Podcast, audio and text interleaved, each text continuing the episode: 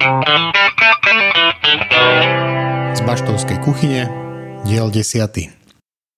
Oktober je v plnom prúde a s ním aj náš program, ale my zaspomíname, čo sme v Baštovskej kuchyni varili počas septembra. A že toho bolo naozaj požehnanie. No pred samotným programom prezradíme nejaké kuchynské infošky priamo z našich hrncov. Čo počas septembra a októbra robíme, keď sa práve nezabávame? Tu je odpoveď. Tak uh, v oktobri je asi najväčšou novinkou hlavne zmena otváracieho, um, otváracieho času v našej kaviarne, keďže um, postupný nárast cien energií určite ovplyvní aj nás, len ešte nevieme ako veľmi tak sme pristúpili teda ku kroku, že uh, otvárame až od 16. doteraz to bolo od 14. a teda od 1. oktobra otvárame našu kaviareň a celkovo vlastne aj centrum od 16. hodiny, čiže od 4. A uvidíme teda, ako prežijeme zimu a asi si tak nejak držíme palce, že ako veľmi to príde až na nás teda. Ďalej potom máme ešte uh, takú tiež mm, veľkú novinku, ktorá vlastne sa tak sprístupnila v septembri. A to je prerobené druhé poschodie, kde, kde teda bude fungovať čisto len kino a divadlo. Zatiaľ sme tam mali už pár divadelných predstavení. A, a zažal teda veľmi veľký úspech, pretože sú tam uh, také kaskatovité sedenie o ktoré sa nám postaral náš Jonky so svojou partiou, kde využili staré sedadlá, určite vám budú známe. a teda upravili ich tak, aby, aby tam bolo aj nejaké to zvýšené sedenie na tom novom podlaží. A prispo, prispôsobujeme teda tak postupne každé jedno podlažie mm, tomu, o čom máme teda predstavu. A momentálne tam máme takisto aj výstavu na troch poschodiach a takisto sa nachádza aj na tom druhom, tak máte šancu si teda zároveň pre, prehliadnúť výstavu a zároveň teda si pozrieť aj to nové prerobené podlažie. Ako by to bolo, keby o novej divadelnej sále niečo nepovedala aj naša divadelnička Veronika? Bardielské divadlo to pokrstilo. Vlastne nie. Ešte mali sme predtým predstavenie jedno, ktoré bolo organizované pre školu. Um, takže ne, nebolo ani v programe. Uh, ale hej, pokrstili sme to predstaveniami dvoma a teraz je tam už aj tá výstava aj na druhom poschodí. No je veľmi je príjemné. Ako ja sa tam cítim ako v takej mega veľkej obývačke. tak už uh, len to kúrenie tam treba. Na tom kúrení samozrejme všetci pracujeme a veríme, že čo skoro tam nebude iba pekne, ale aj teplo. Pokiaľ sa tak stane, môžete sa prísť zohriať do našej kaviarne, kde na vás tiež čaká prekvapenie. Naši barmani a barmanky sa teda vrhli do helovinskej výzdoby eh, predčasne, lebo sa na to veľmi tešia, takže, takže nám už tu lietajú netopiere a vysia nám tu pavúky, takže nezľaknite sa. Vyzerá to, že to tu patrí, áno, viem, že to je také baštovské, ale je to teda helovínska výzdoba a tešia sa na koniec októbra, kedy bude taká party trošku. Október je pre nás dôležitý nielen e, pretože začína jeseň a sa menia veci, ale v oktobri sa rozhoduje aj o tom, že či dostaneme grant, respektíve v oktobri my musíme pripraviť projekty na grant na ďalšiu sezónu. Tak uh, teda ten október je asi taký zlomový, aj keď mm, aj pre nás to je také, že, že, že možno už skoro premýšľať nad celým ďalším rokom a rozmýšľať, že čo by sme teda pre vás pripravili. Možno vy si myslíte, že to robíme stále len mesiac dopredu, ale, ale také tie väčšie podujatia, koncerty a podobne, to máme všetko pripravené kvôli, kvôli grantom. Takže v oktobri sa odovzdáva teda projekt Fond pre podporu umenia.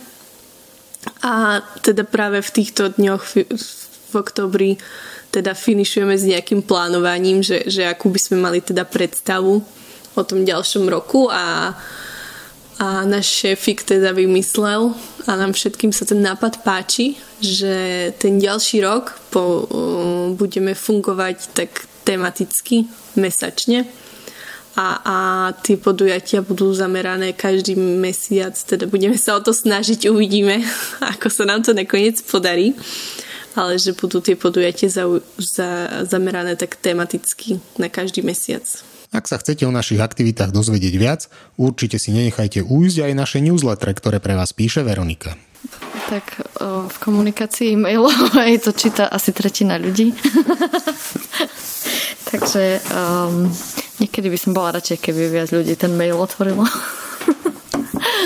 A v tej osobnej um, v komunikácii sme sa vlastne začali sme komunikovať s um, jednotou dôchodcov Slovenska o časť Bardejovská, lebo prejavili záujem o kultúrne podujatia tak sme začali komunikáciu spoločnú a dúfam, že vymyslíme aj časom nejaké spoločné aktivity. Zatiaľ je to tak, že chceli ponuku našich podujatí, na ktoré by oni mohli prichádzať.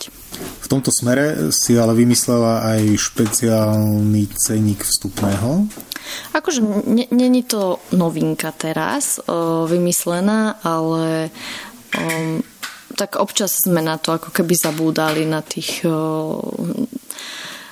na tých dôchodcov a teda, ale zaviedla som, hej, je to pravda, že som zaviedla špeciálnu, špeciálny lístok, ktorý je taký na prepájanie generácií, že je dospelý plus dôchodca. Že vtedy je to vlastne ešte výhodnejšie ako ten zľavnený lístok pre dôchodcu, aby teda chodili spolu. V septembri bol týždeň dobrovoľníctva. Ako sa do neho zapojila bašta alebo ako sme spolupracovali na tomto týždni? Mm-hmm. Týždeň dobrovoľníctva je aktivita, ktorá je celoslovenská a veľa ľudí ju určite pozná a nás oslovila jedna bardejovská stredná škola. Mali záujem prísť nám s niečím pomôcť. Tak my sme sa potešili a spravili sme taký zoznam toho, čo tu bolo treba spraviť a s čím by nám mohli pomôcť. A bolo to úplne super, že asi som si už ani nevedela predstaviť, že keď príde 20 ľudí, že čo všetko vedia porobiť, že ako veľmi to je po nich vidno. Takže za dve hodiny nám stihli o, upratať druhé poschodie pod naše stoličky, aby tam bola vlastne výstava a poskladali nám všetky letáky, čo sme ich mali asi niekoľko stoviek obašte. A tak, no, po, ako bolo to viacero takých menších, um, menších úloh a, um, a so všetkými nám vlastne pomohli. Tak do budúcna budeme veľmi radi, ak niekto sa na nás obratí s takouto požiadavkou, že tá tá robota sa posúva výraznejšie dopredu. Toľko z našej kuchyne, poďme k programu. Ak pozorne sledujete naše aktivity, určite ste si všimli, že sme začiatkom septembra oživili literárne stretnutia. Literárne večery v Bašte už boli, ale prestali, prečo sme sa rozhodli pokračovať alebo oživiť túto tradíciu. Um, tak uh, literárne večery sme mali v podstate každoročne, ale boli tak už minimalizované na Anasoft Litera uvádza. A tento um, septembrový literárny večer je vynimočný tým, že je to také znovu naštartovanie Bardejovského literárneho klubu, ktorý niekedy v minulosti fungoval, ale mal takú prestávku, o čom by viac asi vedel povedať Jan Koračko, že ako dlho trvala tá prestávka. A my sme už tak dlhšie o tom s tou myšlienkou pohrávali s Jankom, že to opäť nejak naštartovať, oživiť. A dnes vlastne sme si povedali, že je ten správny deň. Takže Bašta ponúkne priestor eh, Bardejovskému literárnemu klubu. Skús nám, Janko, povedať niečo viac o tom, čo je to za podujatie, na čo sa môžu eh, návštevníci tešiť a ako často možno eh, sa to bude konať. Takže no, podujatie viac menej sa týka literárnej prezentácie. E, Kedy si sme sa respektívne robili tie podujatia tak, že sa buď prezentovala vlastná tvorba a boli pozývaní potom aj ďalšie autory, ktorí dochádzali do Bardejova, že sme tu mali, dá sa povedať, také portfólio nielen vlastných autorov z Bardejova, ale boli tu aj autory z iných miest, boli tu aj renomovaní autory, ktorí dochádzali treba na stretnutia s klubom. Čiže my sme tu mali keď si čo niekto ešte pamätá v roku 2010 až 12, respektíve aj skôr, lebo vtedy to bolo také naj, najobdobie, kedy sme tu robievali to randevu a sme chodevali sa povedať aj po celom Slovensku na je tie prezentácie, čiže to bola taká ako keby e, družba medzi jednotlivými literárnymi klubmi, kedy sme tuším, že v roku 2009 sa zapojili ako jedni zo signatárov do Združenia literárnych klubov, ktoré už momentálne nefunguje. Čiže čo sa týka literatúry, asi tak nejak v kocke. Združuje proste autorov, ktorí majú možnosť cez Badiovský literárny klub buď prezentovať, zúčastňovať sa a eventuálne majú možnosť zakonzultovať s aj renomovanými autormi svoju tvorbu. Tak. Posúvať sa ďalej. Takže aj tieto, aj tieto stretnutia v bašte budú na to orientované? Uh, myslím, že do budúcna. Hej. Takto by sme to nejak uh, skúsili spraviť s tým, že ono ten bardiovský klub by som nepovedal, že akože nefunguje, on funguje pasívne. To znamená, že ak by sa niečo dialo a eventuálne niekto nás oslovoval, tak by sme vedeli dať uh, dokopy možno zo pár ľudí, ale fakt už iba zo pár a ísť s vlastnou tvorbou, pretože za tých 10 rokov sa tu aj u tých autorov niečo e, zmenilo, niečo sa vydalo. Máme napríklad teraz nové zbierky u Lidky Džundovej, Ľudovo Domovštin vydal novú zbierku starý známy Janko Nagajda, tuším, že vydal dve zbierky teraz po sebe. U mňa vyšla zbierka, dva ďalšie dve rukopisy s tým, že jeden rukopis už je v tlači, čo bude dá sa na budúci týž- mesiac, takže ono stále je to nejak ide, len proste nie je to tak aktívne. Tak by som povedal, ten literárny klub kvázi je, ale nie je aktívny. Uh-huh. A plánuješ tieto stretnutia nejak pravidelne, na nejakej pravidelnej báze? To sa musíme vzájomne dohodnúť, pretože treba si povedať fakt, ktorý momentálne tu je, že dá sa povedať, že v roku 2012 tu aktívne ten klub nefungoval. Čiže potrebujeme, ak chceme tú literatúru pôsoby, posúvať si ďalej, potrebujeme dostať medzi seba ľudí, ktorí už rozprávajú aj iným jazykom, aj píšu tým iným jazykom. Čiže ja si myslím, že ak bude o to záujem, určite by sme boli za to, že by sa tu konali pravidelne, tak sme robovali každý piatok keď si v Katovom dome, v literárnom tej umeleckej kaviarni. To už asi tiež nefunguje, tak sa mi zdá, ne, už roky. A potom sa môžeme baviť o tých väčších veciach, ako boli na Feta, túto Randevu, alebo stretnutie s Poliakmi, ako sme robili v Polsko-Slovenskom dome. Čiže potrebujeme to ako keby na, na novo naštartovať, respektíve podchytiť tú mládež, ktorá má o to záujem, o tú literatúru. Okrem literatúry sme pripravili aj parádnu výstavu Odvrátená strana Slovenska Tomáša Hulíka. Ten zaplnil baštu fotografiami, ktorých je viac ako 200. Stále si ju môžete prísť pozrieť, šéfik pre vás Tomáša počas vernisáže vyspovedal. Výstava je o tom, aby sme si uvedomili vlastnú zodpovednosť za stav, v akom sa Slovensko v súčasnosti nachádza. Je niečo, čo ti, že keď vieš, že poviem odvrtená strana Slovenska, čo prvé ti napadne? Je niečo také, že špeci? O, úplne, že konkrétne špeci nie, ale mňa vždy najviac rozčuje práve ten stav e, kaštielov, týchto šlachtických sídel. To je na jednej strane, na druhej strane vlastne e, stav našich lesov, čo je e, vlastne jedno z toho kultúrneho dedictva, druhé z toho prírodného dedictva. Uh-huh, uh-huh. A čo nejak nevieme nejakým spôsobom pochopiť, že teda jedno by sme mali opraviť a druhého niečo menej rúbať. Uh-huh. My, my to máme vlastne tak tebe možno cez 200 plus minus fotek vystavených. E, nájde sa medzi nimi nejaká taká, že tvoja srdcovka, alebo akurát stojíme pri nej. Ako jedna z tých srdcoviek sú aj tieto kozárovce, ktoré teda vždy, keď idem okolo uh, cez diálnicu, tak dokonca plnokrát z diálnice zbehnem si pozrieť, ako vyzerajú kozárovce, čo je teda u mňa taký nádherný gíč.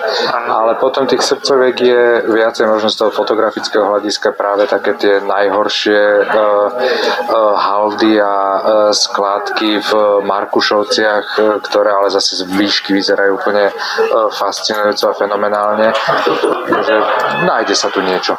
Jasné. A my toľko veľmi sa, že vlastne s tebou sa nelúčime, že mi to vlastne príde, že možno nejaké dva mesiace, lebo sme sa dohodli, že prídeš. No, dohodli sme sa, že si pustíme aj pekné Slovensko, aj škaredé Slovensko a stane sa to tak prvýkrát asi vôbec.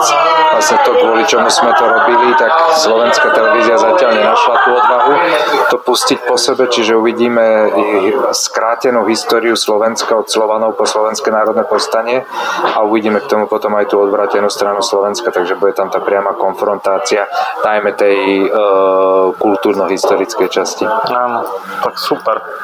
A, a čo máš, na, jak máš najbližšie plány? Na čom robíš teraz? Ja si dorábam film o rieke Morave pre slovenskú televíziu a pre významného rakúskeho producenta dokumentárnych filmov a e, tak nejak pripravujem si ďalšie výstavy, čiže mala by byť nejaká Afrika v Slovenskom národnom múzeu, možno k tomu bude vznikať knižka a ako jediný, alebo e, jediné obdobie v roku, kedy má človek času práve tieto jesenno-zimné mesiace, kedy si sa môže pustiť do archívu a začať pripravať nejaké veci, čiže skôr sa idem venovať príprave knižiek nejakých, nech e, to je na budúci rok pripravené a, a hlavne musím si vymysleť nejaké nové filmové projekty, takže na tom budem asi pracovať. Počas septembra sme mali aj nejaké koncerty, o ktorých vám povie viac náš hudobný dramaturg a šéfik v jednej osobe. No podľa toho, čo pozerám, tak boli, že Peter, Peter Ľahký, to bol výborný folkový koncert s takými stand-upovými vstupmi alebo čo. Jednoducho. E, veľmi príjemný a taký nejaký energický koncert spojený s basňami a a takto. No a potom Vlastne to bolo ešte... Myslím, že v septembri sme sa rozbehla znova tak v takej pravidelnej periodicite také nejaké improvizované večery pod názvom Jam Session, čo sa zobral vlastne Miro Dudský pod seba ktoré vlastne tiež by mali byť raz mesačne a celkom sa to osvedčuje, čo je super. No a taký, taký hudobný tahák vlastne septembrový bol bola veľká taký drum and bassová akcia na čele s Particular Shades, takými mladými bratislavskými takým, takým DJ-ským duom, ktorý vlastne bol ako ťahač vlastne celého večera a popri tom vlastne tam zahrali ešte aj Trip, Tripologic, Rudy Cucko a, a Daniel Verdon čo vlastne bola tak celovečerná prehliadka súčasnej drum and bassovej scény uh, hlavne z východného Slovenska a s tým, že vlastne to ukončil vlastne vystúpenie Particular Shades, takže toto celkom dobre dopadlo a aj keď tej elektronickej scény sa Bardujove nejako, že možno veľa ľudí nevenuje, ale ja som rád, že to máme za sebou.